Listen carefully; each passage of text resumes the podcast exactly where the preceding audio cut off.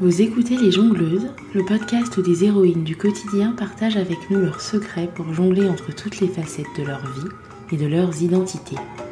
Elles nous racontent aussi comment les balles lancées par la vie façonnent leurs parcours inspirants. Je m'appelle Ruth et je vous souhaite la bienvenue. Hello, je suis ravie de vous retrouver aujourd'hui pour une nouvelle interview.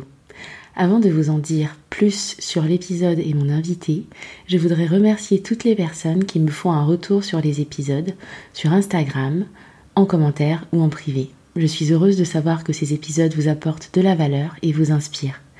Merci aussi à vous qui prenez le temps de mettre des notes 5 étoiles sur Apple Podcast et des commentaires.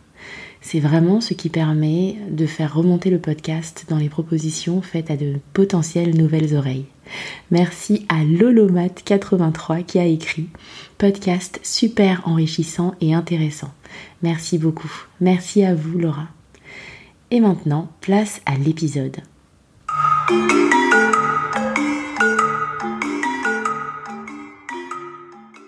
Une fois n'est pas coutume, je vous emmène aujourd'hui dans les coulisses du podcast. D'habitude, les enregistrements des interviews durent une heure et demie à tout casser. Mais pour celui-ci, je ne compte pas le nombre de fois où avec mon invité, on s'est dit Oh là là, on pourrait encore parler des heures. Et en fait, c'est exactement ce qu'on a fait. On a passé presque 4 heures ensemble par un soir de janvier. Alors non, vous n'allez pas avoir un épisode de 4 heures à écouter, mais comme l'épisode fait un peu plus d'une heure et demie, je vous propose de l'écouter en deux parties. Dans cet épisode, je reçois Souba. Souba est la maman d'un petit garçon qui a bouleversé sa vie il y a 4 ans. Elle est l'ex-directrice RSE d'une multinationale et elle a quitté le monde de l'entreprise pour devenir entrepreneuse engagée et activiste climat. Elle a cofondé l'association Les Impactrices pour favoriser la place des femmes dans l'action climat, ainsi qu'une société d'investissement privé spécialisée dans la transition écologique, énergétique et sociétale. Elle milite au sein de collectifs pour informer, libérer la parole, agir et contribuer à organiser la convergence des luttes. Objectif, relever le défi climat en moins de 10 ans. Elle fait d'ailleurs partie de la liste des 10 militantes de la génération climat à suivre en 2021 d'après les Inrocks. J'ai adoré découvrir le parcours de Souba et comprendre comment lui est venue sa prise de conscience écologique qui a façonné sa vie professionnelle et militante. Ça, c'est ce que vous entendrez dans cette première partie. Nous avons aussi parlé de la façon dont Souba jongle avec ses balles de maman, de femme et d'épouse. Dans cette deuxième partie, Souba nous parlera aussi de ses jongleries pour préserver son équilibre de vie et sa santé mentale. Elle nous parlera de biculturalité dans sa famille et des enjeux de transmission de sa culture indienne qu'elle a réappris à aimer et à réinvestir. Mais pour ça, il vous faudra patienter jusqu'à vendredi prochain. J'espère que cet épisode vous inspirera autant que Souba m'inspire. Bonne écoute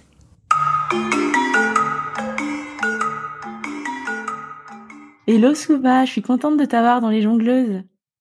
Hello Ruth, bah merci pour ton invitation. Avec grand plaisir. Écoute, j'ai hâte que tu nous en dises un peu plus sur ton parcours. Mais avant ça, est-ce que tu peux te présenter un petit peu et, nous raconter euh, qui tu es, qui est Souba Alors, bah, je m'appelle Souba déjà.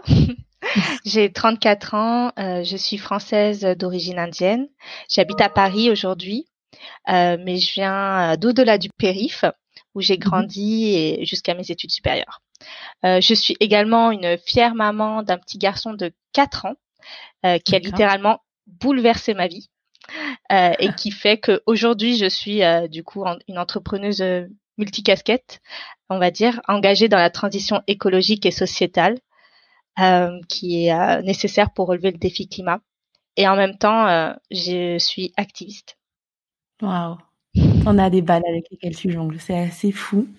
Euh, moi, j'ai envie qu'on parle pour commencer de ta prise de conscience écologique euh, et que tu nous racontes un peu euh, d'où cette prise de conscience est venue, parce que j'ai un peu le sentiment que c'est une part importante de, de, bah, de ton jeu de balles en fait aujourd'hui. Oui, en effet, c'est c'est c'est même euh, oui le centre en tout cas. Mmh.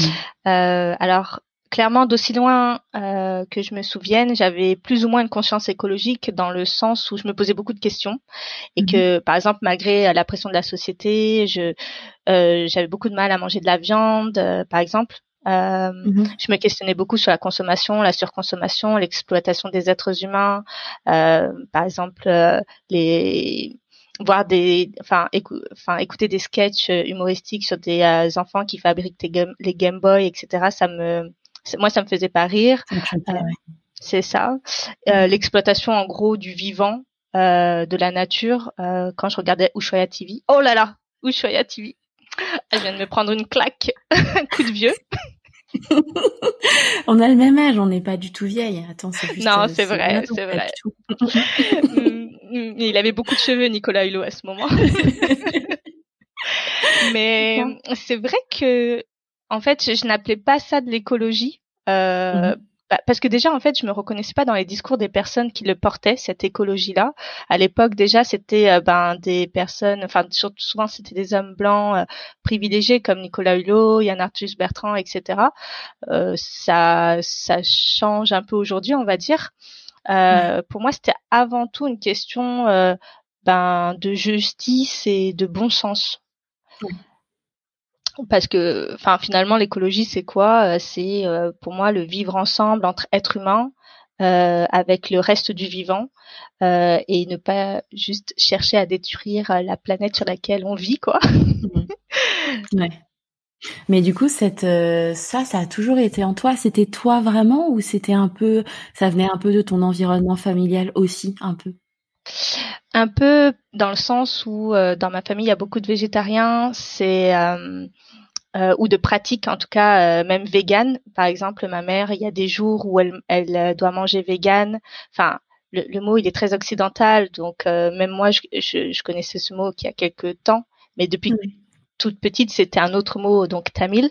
Mmh. parce que ben ça vient de notre religion l'hindouisme donc, euh, donc déjà, il y avait des explications, et même quand on voit ma religion avec euh, ben, le rapport aux animaux, etc. En fait, tout ça, ça pose des questions sans vraiment mettre des étiquettes dessus. Absolument. Euh, en plus de ça, ben, dans, dans ma famille, donc j'étais pas dans une euh, enfin on n'était pas très riche, on n'était pas pauvre non plus, hein, mais on était dans une classe moyenne et mmh donc euh, bah, on n'a pas attendu, euh, par exemple, que l'économie circulaire existe pour, euh, par exemple, mes vêtements, mes frères l'avaient après, mon petit frère l'avait après, après c'était les cousins. Euh, les, on n'était pas dans la surconsommation, on réparait beaucoup, on avait notre potager. Donc mmh. voilà, encore une fois, c'est pas des étiquettes et c'est pour ça que moi je, je reviens toujours sur ben, le bon sens ou la question de justice. Euh, parce que euh, je pense que euh, voilà mes mes parents euh, c'est c'est comme ça qu'ils me l'ont transmis quoi. Ouais. Mais c'est vrai que enfin ces préoccupations écologiques, je trouve que c'est pas forcément facile de d'y entrer parce que c'est vrai que c'est quelque chose qui paraît très pour coller une étiquette dessus qui paraît très bobo parisien alors mmh. que c'est pas forcément ces personnes-là qui seront le plus impactées. Exactement. Et c'est vrai que ça, c'est dans beaucoup de cultures aussi, tu vois, dans les cultures ancestrales africaines, l'animisme, etc. Le fait de, tu vois, de coexister avec la nature, avec le vivant, c'est des choses qui existaient déjà. Donc, rien de tout ça n'a été inventé finalement. J'aime beaucoup ce côté où tu, euh, bah, ça a toujours été un peu là et tu le, ouais, j'aime beaucoup cette approche avec bon sens en fait. Ouais. Ben, si je devrais avoir peut-être un, des premiers déclics, si on peut appeler ça comme ça, ce serait euh, euh, plutôt en école de commerce, euh, mmh. où ben du coup, je, je clairement quelques mois après la rentrée, je savais plus ce que je faisais là.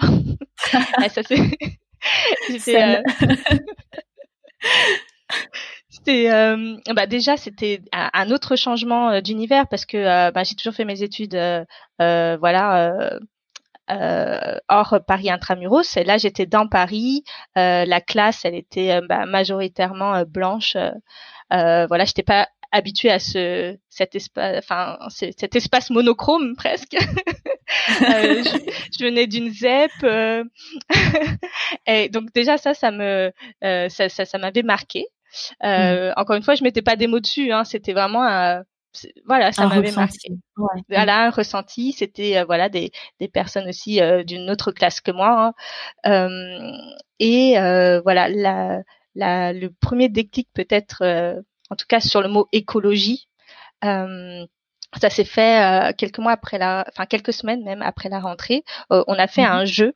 c'est donc un cas d'école. Notre classe a été séparée en plusieurs groupes de cinq personnes et chaque groupe représentait une entreprise. Et euh, au tableau, il y avait une map monde euh, avec des instructions sur les prix des matières premières, etc., ainsi que le coût des main-d'œuvre dans ces pays-là. Euh, nous devions en fait faire grandir notre activité, donc chaque petit groupe de cinq personnes, et chaque année représenter 15 minutes. Donc au bout de cinq ans, le professeur venait et allait faire le bilan, et l'entreprise avec le meilleur chiffre d'affaires ben, aurait gagné.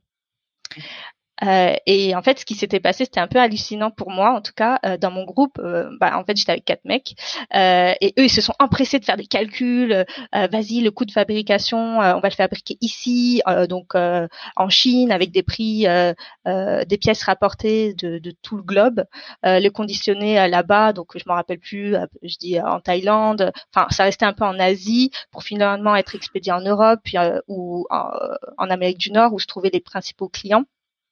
Et pour la fin de vie, en fait, on s'en foutait en plus. C'était même pas dans les règles. euh, bah du jeu. C'est dans, en Afrique, tu vois. Y a pas de souci. Voilà. Voilà, l'économie circulaire, je sais pas, mais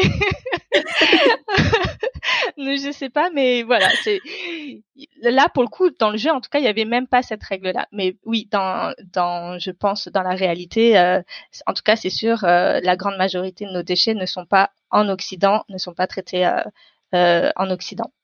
Il y avait eu un scandale euh, en Côte d'Ivoire de, déchets chimiques euh, enterrés pas du tout profond, tu vois, dans une décharge, enfin près de lieux d'habitation. Donc c'est c'est c'est pas vraiment une blague ce que je dis. ah non non, mais c'est pas du tout une blague. Et moi, pour avoir du coup fait 14 ans en entreprise, j'en ai vu aussi des choses passer. Hein. Mmh. Euh, donc et dans mon pays aussi, quand je, je retournais dans les lots, les entreprises qui s'implantaient, la gestion des déchets. Mmh. et donc non, clairement, c'est c'est pas une blague en effet. Mmh. mais en tout cas, moi, pendant qu'on faisait ce jeu-là, pour moi, j'étais dans la sidération. En fait, je jouais même pas. J'étais euh, complètement silencieuse. Euh, je ne comprenais pas trop ce qui se passait. J'avais un peu mal au ventre. Euh, pour moi, c'était pas normal. et ça n'avait pas de sens, ça n'avait pas de logique, et, et c'était pas juste. Et, et peut-être que, encore une fois, peut-être parce que je suis une des seules personnes. En fait, il y en avait deux des personnes racisées. il y avait moi et une personne euh, qui venait de, de, de, la région Nord-Afrique. Euh, et dans toute la classe, et peut-être que c'est pour ça que ça me parlait plus en fait à moi euh, ce malaise. Euh, en tout cas, je trouvais que c'était pas normal. Et euh, et en fait, c'était comme si, euh, en fait, c'était comme si en face de moi, à l'échelle d'une petite table de cours ou à l'échelle d'une petite classe euh, d'école, euh, en fait, euh, se déroulait ce qui se passe dans la vraie vie, dans le monde. En fait, tous ces systèmes-là. Et, et personne n'avait l'air de se poser de questions. Tout le monde était juste occupé, en fait, à littéralement exploiter le vivant et la planète, les ressources en tout cas naturelles pour faire leurs produits, hein, mm. pour une bonne note. Ouais, une bonne note ou des dollars, quoi. Voilà, et en vrai, c'est des dollars. Donc en fait, euh, ben voilà, j'avais 20 ans. Euh, je pense que c'est là que ça a commencé à, à mettre les étiquettes, en tout cas d'écologie, etc. Euh, quelques semaines après, euh, j'ai heureusement eu, et pour ça cette école a été super, euh, un projet. Euh, c'était censé être un projet de groupe en entreprise, mais c'était sur le thème du développement durable. Il fallait faire un audit dans une entreprise. Et là, j'ai mmh. compris qu'en fait, on pouvait bah, contribuer à réduire l'empreinte carbone des entreprises. Et clairement, là, ça a permis de mettre du sens dans dans mes études euh, et à vraiment comprendre que je pouvais mettre mon cerveau, euh, mes compétences et mon expérience au service euh, euh, de ben, de la préservation, en tout cas, de, de, la planète à cette époque. À essayer de réparer un peu les effets du capitalisme débridé. Et, et, du coup, ça a guidé un peu tes études et ton, ton premier job? Oui, c'est ça. Euh, alors en fait, euh, directement la deuxième année, j'ai fait de l'alternance dans la même boîte en fait, où j'ai euh, du coup fait ce, ce, projet d'études. Euh, alors comme j'étais en école de commerce et qu'on était en 2006, euh, donc la RSE n'existait pas et l'environnement était considéré dans les entreprises que si elles passaient par la norme et la réglementation.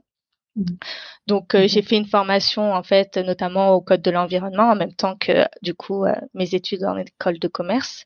Mmh. Mais c'était ça que je voulais faire. J'avais trouvé ma voie. C'était euh, si voilà je, je faisais mon école de commerce, si je devais travailler en entreprise et tout, ben c'était pour contribuer à, à réduire l'empreinte carbone de, de, de ces entreprises. Mmh. Et donc j'étais au service normes et environnement de, de ce groupe en fait que j'ai pas quitté. C'est tout au long de la carrière, de ma carrière, c'était le même groupe, donc 14 euh, ans là-bas, mais c'était pas dans la même entité. J'ai beaucoup beaucoup voyagé. Et comme je te disais, euh, en 2006, la RSE n'existait pas. Euh, donc, ce que j'ai adoré, c'est aussi créer mon job, quoi, le façonner, le voir, le faire évoluer. Mmh. Et donc, j'ai pu vraiment avoir différentes casquettes, auditrice, lobbyiste. Donc ça, c'est pas c'est pas la celle où je suis la plus fière. Mais voilà, j'ai fait de la com, du marketing, et et donc du coup, c'était extrêmement enrichissant en tout cas et extrêmement novateur. D'accord, parce que du coup, tu as mis en place un peu un, un, un département RSE alors en fait, c'était normes et environnement à l'époque. Euh, le, le premier département. Ensuite, ça s'appelait Corporate Strategy. J'ai, euh, je suis partie dans au siège euh, européen, euh, Middle East and Africa. C'était le siège du coup MIA. et donc, ça s'appelait Corporate Strategy puisque du coup c'était le cœur de la stratégie et il y avait du coup ben, toute la stratégie dont la stratégie réglementaire. Et, euh, et, en fait, de, du siège euh, mhm. qui était euh, à, à, Amsterdam d'abord et ensuite je suis allée à Londres. De ce siège-là, en fait, j'étais envoyée en mission dans les pays pour faire les audits, etc. Et donc, euh, ça, ça c'était vraiment dans la corporate, euh, ça s'appelait la stratégie, la corporate stratégie. Ok. Et du coup, euh, pendant ces 14 ans, tu as eu l'impression de concilier ta ta préoccupation pour l'environnement, ta conscience écologique et ton et ton travail? Euh, Alors oui, pour les 12 euh, premières années, oui, oui. euh, ben, je m'étais, enfin, je me sentais vraiment alignée. Euh, encore une fois, euh, comme je l'avais, j'avais toutes ces convictions et ces valeurs en moi. C'était très important. et puis mmh. en fait, depuis toute petite Enfin, il faut savoir que quand même au travail, on y passe minimum euh, ou en moyenne, en tout cas, 80 euh, 000 heures de sa vie, quoi. Donc euh, clairement, encore une fois, je reviens sur du bon sens et de la logique. Il faut vraiment choisir ou être, en tout cas, s'adapter, sinon, mais une voie qui permette de ne pas aller tous les matins. dans l'âme. Voilà, c'est ça, à, à reculons, quoi. Donc, euh, du coup, j'avais conscience de ça très tôt. C'est pour ça que c'était important pour moi ben, que d'une, euh, mon travail me plaise et que de mmh. deux, euh, qu'il y ait un sens. Ouais, ok. Et du coup, pour les deux dernières années, qu'est-ce qui s'est passé pour causer un, un, désalignement? Alors, alors il y a eu beaucoup de choses qui se sont passées euh, l'année 2017. Mhm. Euh, C'était des coïncidences, mais j'étais donc enceinte euh, et en même temps, je devais gérer euh, des dossiers sensibles euh, concernant, par exemple, l'obsolescence programmée, etc. Et là, en fait, c'était la première fois que en fait, j'avais des comment dire des, des blocages sur ce dossier bizarrement. Mmh euh, et j'ai compris qu'en fait, euh, on faisait la pression pour euh, nous, nous, déclarer conformes, on va dire ça comme ça. moi, j'étais enceinte. Donc clairement, en plus de mes convictions qui, qui sont profondes en moi, il était hors de question de cautionner des choses dans lesquelles j'étais pas en accord. Et, et en plus pour moi, c'était littéralement cautionner le monde dans lequel allait vivre mon enfant, quoi. Donc euh, c'était vraiment voilà très profond. Donc ça a créé des conflits euh, internes dans en moi quoi. Mmh. Euh, et donc du coup j'ai peut-être naïvement j'ai pensé que bah allez on va faire bouger les lignes quoi pour du coup être en conformité. Ouais. bon ça ça a pas trop bien marché. C'était une grosse multinationale quand même. Mademoiselle. C'était pas la consigne. Moi, j'avais pas trop compris en plus euh, du coup ce qui est que euh, ah mais pourquoi pourtant euh, c'est c'est c'est pas ok? Ah. et en même temps, voilà, j'avais ma grossesse, donc j'arrivais à un moment où j'avais beaucoup beaucoup de pression. et au congé maternité, j'avais ce luxe qui s'appelle le temps. le temps. Donc, tu te euh, rendais pas compte que tu en manquais avant d'en avoir. c'est ça. Et c'est vrai que j'adorais mon métier. Hein. C'est, euh, enfin, j'ai adoré vraiment, euh, voilà, la carrière que j'ai faite. Ça m'a permis de voyager, donc vraiment de m'épanouir, etc. et et là, euh, c'était euh, le, enfin, ça m'a permis de faire tout ça, mais dans un rythme effréné. Et donc, du coup, euh, le fait de me poser d'un coup, j'étais payée. Euh, oula, qu'est-ce que j'allais faire de ce temps? J'étais enceinte, il fallait juste que j'attende. Après, j'étais alitée parce que voilà, il y, a eu beaucoup de choses qui se sont euh, faites, bah, parce que j'ai voulu bouger les lignes notamment. Et donc, euh, du coup, en étant alité, j'ai commencé à lire. Et notamment, j'étais directrice RSE et j'avais jamais lu les rapports du GIEC. Mmh. Euh, je pense que le formatage d'école de commerce a beaucoup aidé. Mais en tout cas, euh, tu peux juste rappeler ce que c'est les rapports du GIEC pour des personnes qui ne seraient pas versées là-dedans? Oui, en fait, c'est les rapports scientifiques, donc mmh. qui sont liés aux enjeux du climat et euh, qui sont des rapports euh, internationaux. Donc, c'est des groupes de scientifiques qui établissent euh, chaque année donc des analyses et des conclusions, qui font les scénarios du coup qui sont liés basés sur des données scientifiques et qui sont liés à l'enjeu climatique qu'on a aujourd'hui. Et donc ça, c'est des choses que tu as pu lire pendant ton congé maternité, alors que c'est ça. J'avais déjà. C'est ça. Clairement, il y avait ce, cette raison que je n'avais pas eu le temps, mais c'est vrai que je m'étais jamais posé la question parce que c'était, on était en entreprise. Euh, c'est, euh, enfin, j'entendais parler de loin, oui, les scientifiques, etc., mais plutôt dans les médias mainstream à l'époque. Euh, et et puis, bref, j'ai commencé à lire. Euh, et en fait, je suis remontée jusqu'à 1972, euh, les rapports de Meadows, euh, où en fait on comprend que euh, les, les scientifiques littéralement avaient sonné la, sonnette d'alarme il y a déjà 50 ans, quoi. Mm-hmm. donc et prévenaient sur des scénarios dans lesquels ou si on continue de d'exploiter comme ça la planète et le vivant parce que encore une fois c'est lié c'est la cause environnementale et sociétale humaine quoi euh, on fait partie de l'environnement, même si on, le présente beaucoup comme quelque chose, euh, comme si nous on était au-dessus de tout ça, alors qu'on en fait partie en fait. Mm. C'est ça, on fait partie du vivant. exactement, exactement. Et, euh, et c'est vrai que oui, ce que tu dis, c'est qu'on s'imagine dans une en pyramide avec l'homme pour le coup l'homme en haut. Mm, et, euh, et en fait, euh, ben voilà, au bas de la pyramide, il y a les espèces, euh, les, les, minerais, les choses comme ça. Et c'est vrai que c'est pour ça que c'est vraiment l'exploitation. On revient à cette idée d'exploitation et de prédation. Mm donc euh, du coup, euh, enfin, en voyant en fait tout cet aspect, cette dimension scientifique et même historique, parce que mhm. ça fait quand même depuis 50 ans hein, que euh, les scientifiques aujourd'hui sont en burn-out, hein, ils ont lâché l'affaire, mais rouler en boule dans un coin. voilà, en PLS ou ou déjà partis se faire à leur bunker, hein, parce que bon. non, c'est pas drôle. non mais bon. Euh, ah oui, parce qu'en fait, je suis activiste, euh, mais je suis réaliste et optimiste. ah, faudra que tu nous expliques comment ça, comment c'est possible. Comment ça marche?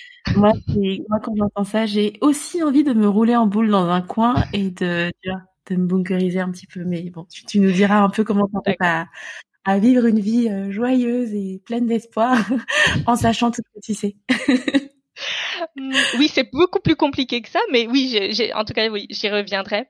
En tout cas, voilà. Euh, en gros, je, je, remonte le fil et cette dimension, euh, voilà, clairement historique, euh, en tout cas scientifique et depuis jusqu'à 1972, je comprends aussi l'inaction du gouvernement, enfin des politiques internationales. Je, je, comprends aussi l'aspect géopolitique. et, et du coup, en plus de l'inaction du gouvernement, la, la connivence qu'il y a entre entreprises, politiques, voilà tout est lié. Et donc, euh, en fait, euh, à ce moment-là, donc euh, j'ai décidé. Enfin, à ce moment-là, on était en train de se demander si on allait acheter un appartement, puisque, ben, voilà, la société, les injonctions, c'est mariage, bébé, appart ou maison. c'est sa propriétaire, exactement. du coup, moi non plus, hein, je n'échappe, en tout cas à l'époque, j'échappais beaucoup moins aujourd'hui aux injonctions. Mmh. Euh, et, en fait, on était en train, euh, voilà, de d'acheter. et je me suis dit, bah, non, en fait, c'est pas possible pour moi. Donc, euh, en 2017, quand j'ai eu ce déclic écologie, enfin d'urgence climat, je me suis dit, ben mon argent, je vais le mettre en fait ailleurs. Et avec mon mari, on a cofondé une société d'investissement. Et parce que pour moi, pour nous, on se disait que ben notre fils aurait plus besoin d'une planète euh, vivable que d'un appart avec cheminée et moulure euh, dans une ville euh, où quand il aura 30 ans, il fera 50 degrés quoi. Mm.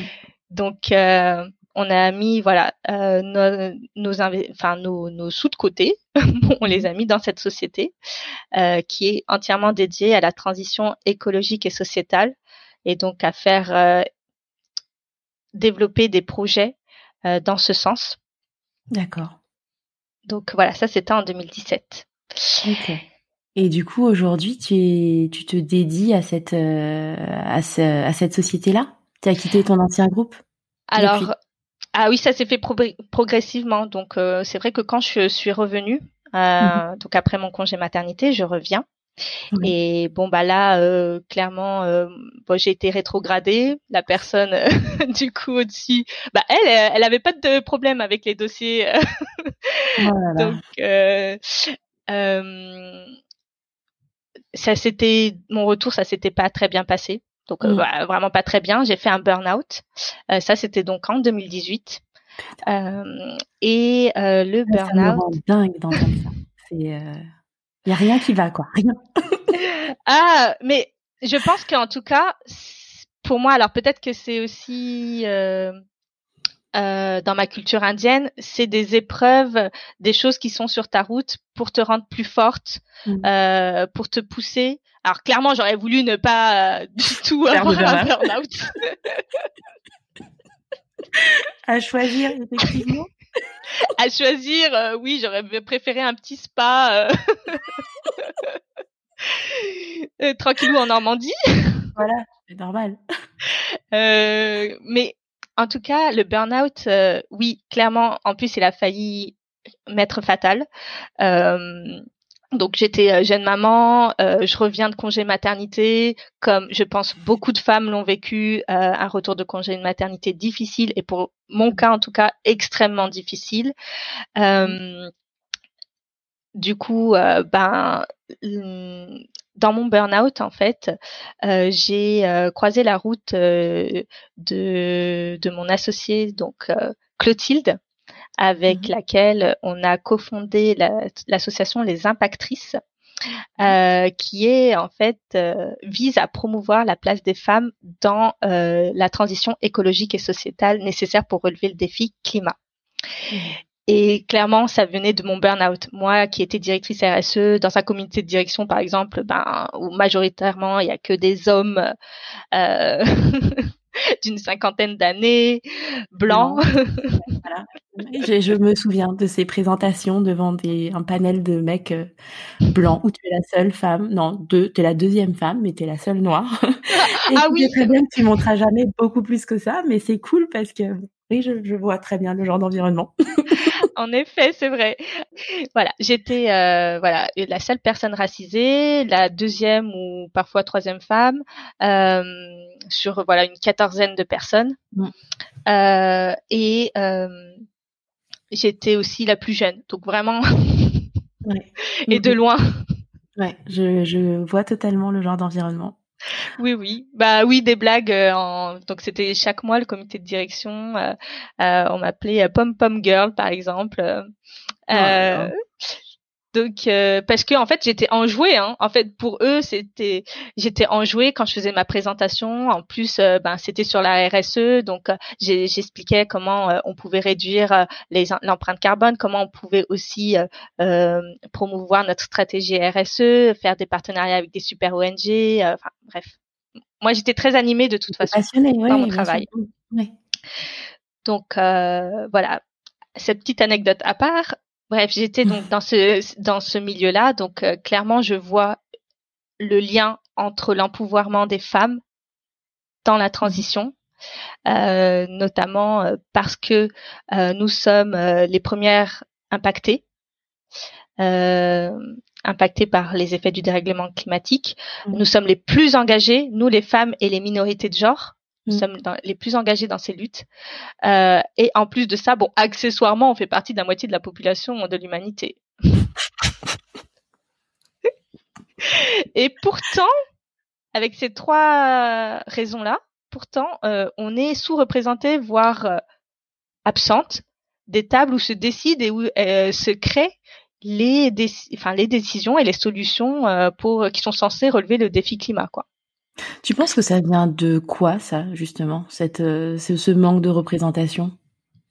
Alors de beaucoup de choses, je, pense que l'histoire a beaucoup joué. Mmh. Euh, enfin, de l'histoire de l'humanité, on va dire que quand même euh, les femmes, on n'a pas beaucoup contribué à façonner le monde. Hein. Mmh.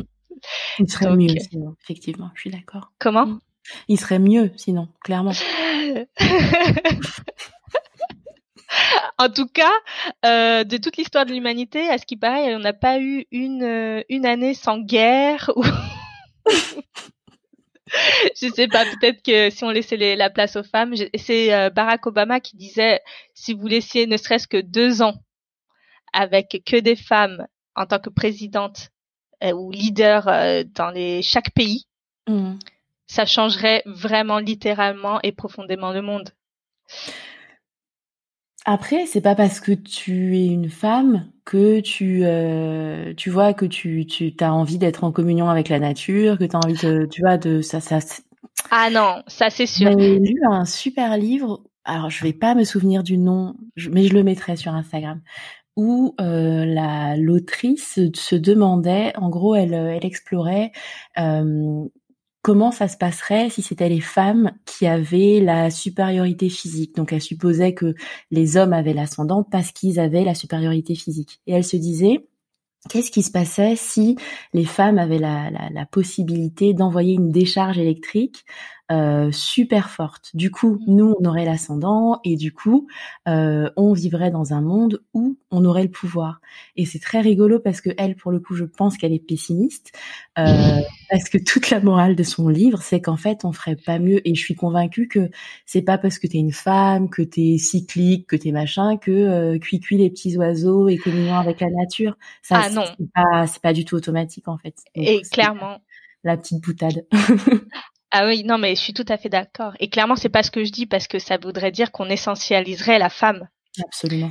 Donc euh, c'est en tout cas mon discours, j'ai dit ça changerait le monde. J'ai pas dit en bien ou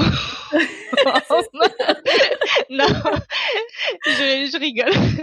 Non, non, en tout cas, ma propre boutade, j'en prends, l'entière responsabilité, t'inquiète pas. en tout cas, euh, ce que je voulais dire, c'est que de toute façon, de facto, mmh se priver littéralement de la moitié de l'intelligence et de la créativité euh, bah, de l'humanité. Mmh. On se prive littéralement de voilà euh, euh, de, de, cette créativité là, alors qu'en plus, comme ce sont les premières personnes concernées, elles ont une expérience elles ont un point de vue, voilà, que que ben les leaders d'aujourd'hui n'ont pas quoi. Quand je dis leader, c'est vraiment sur ces tables-là de décision, qu'elles soient politiques, médiatiques, économiques, entrepreneuriales au sens large du terme, même dans notre imaginaire collectif, en fait, même dans, enfin voilà, le cinéma, les, enfin, on n'est pas là. on est ou sous-représenté. On va me dire oui, il y a du progrès et tout. Bon, c'est même au-delà du chiffre 50-50. En fait, le fait qu'on empouvoir, qu'on favorise la place des femmes, qu'on les empouvoir, c'est la clé en fait euh, du défi climat. Et je parle encore une fois des femmes et des minorités de genre. C'est c'est la clé parce que euh, autour de la table, déjà, on aura des expériences différentes, des avis, voire même divergents. Et c'est que comme ça qu'on fera émerger des solutions innovantes auxquelles personne n'a jamais pensé. Parce que, bah, forcément, c'est pas cette élite-là qui est autour de la table. C'est ça, qui est formatée pareil. Euh. C'est ça. Donc c'est vraiment, même là, je vais même au-delà des femmes. C'est euh, des personnes, euh, ben, qui qui ont des expériences différentes, quoi. Hum, absolument. Et du coup, donc, tu, donc là, tu nous racontais ton retour en entreprise, ta rencontre avec Clotilde du coup l'émergence voilà de des impactrices. Mmh. Euh, et donc euh, voilà, c'était un lien direct avec euh, ben, ce qui s'était passé dans ma propre boîte. Et pour moi, c'était clairement c'était ma béquille, on va dire. Enfin, ça m'a permis de me relever du burn-out. J'étais vraiment au fond du trou. Mmh. Et, et, donc voilà la création de cette association, les enjeux donc de la place des femmes dans le défi climat pour que l'action mhm. climatique soit inclusive, euh, eh bien ça me parlait et puis euh, ben ça m'a permis de me guérir. En plus de ma famille et tout bien sûr, hein, mais euh, voilà, j'avais un projet. Ouais, donc tu as vraiment guéri par par l'action et par par l'engagement. Ouais. Mmh. C'est ça. Et tu sais à la question que tu posais tout à l'heure, oui, c'est c'est des c'est des sujets très graves. Euh, et l'action, ça permet vraiment euh, de, de ne pas rester dans l'anxiété, de ne pas rester dans le désespoir, etc. Quand mm. on, se rend compte et quand on a conscience de, de toutes ces données scientifiques, euh, historiques, toutes ces informations, euh, eh bien oui, rester dans l'action, enfin aller dans l'action en tout cas, euh, bah ça fait beaucoup de bien. Mm-hmm. et c'est de façon vitale une fois que tu as toutes ces connaissances, quoi. Absolument. D'accord. Donc là aujourd'hui, tu es à la tête de l'entreprise que tu as cofondée avec ton mari et euh, cette association que tu as cofondée avec euh, Clotilde, les Impactrices. Voilà, on est quatre cofondatrices. Ok. Et comment tu jongles avec tout ça en fait euh, aujourd'hui? Parce que tu es aussi maman. Oui, en effet, je suis aussi maman. Tu es aussi activiste. Et oui, je suis aussi activiste. voilà, donc ça ressemble à quoi tes journées? Comment tu, tu gères tout ça en fait? Mmh, alors euh, peut-être euh, un point euh, sur quel genre d'activiste je suis et c'est peut-être le lien. De pourquoi j'ai besoin en fait aussi de, de tous ces aspects là dans ma vie. en tout cas, au début, donc je disais que j'étais activiste climat, que je suis activiste climat, et en fait mhm. mon mode de pensée c'est la radicalité, c'est-à-dire tout simplement aller à la racine euh, du problème, aller à la racine euh, du coup euh, de là l'urgence climat pour en comprendre les enjeux et faire émerger les solutions. Mmh.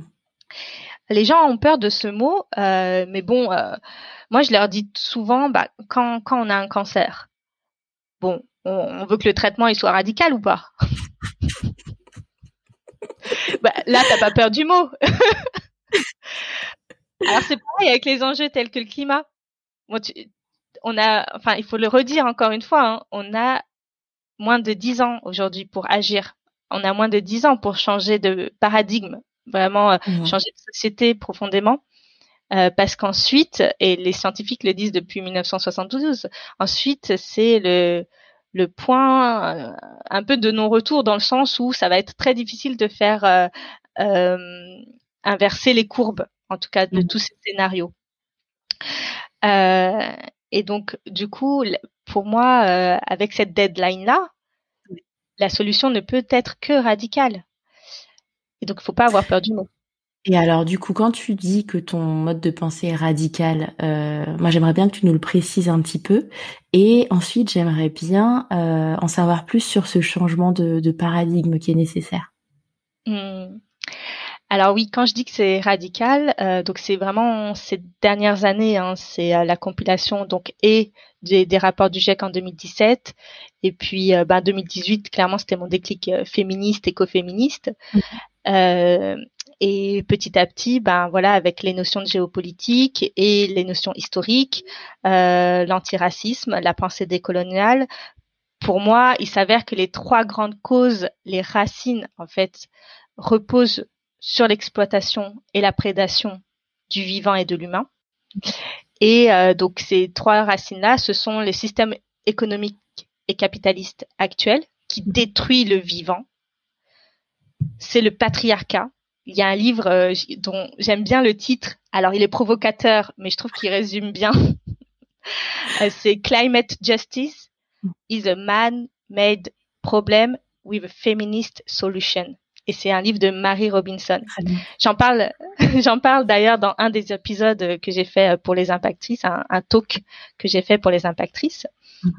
euh, qui parle de, ben oui, euh, clairement, euh, les hommes ont beaucoup contribué, enfin, majoritairement quand même, 99,9%, mm. contribué à, façonner le monde tel qu'il est aujourd'hui.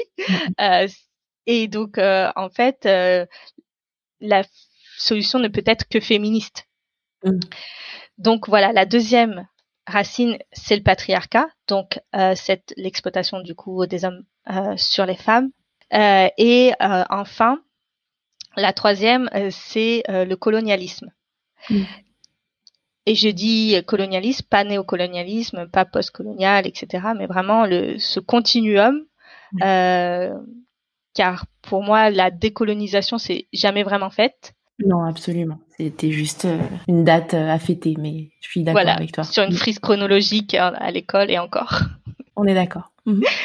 Et le monde tel qu'on le connaît aujourd'hui, bah, c'est le résultat de cette histoire aussi. Mm.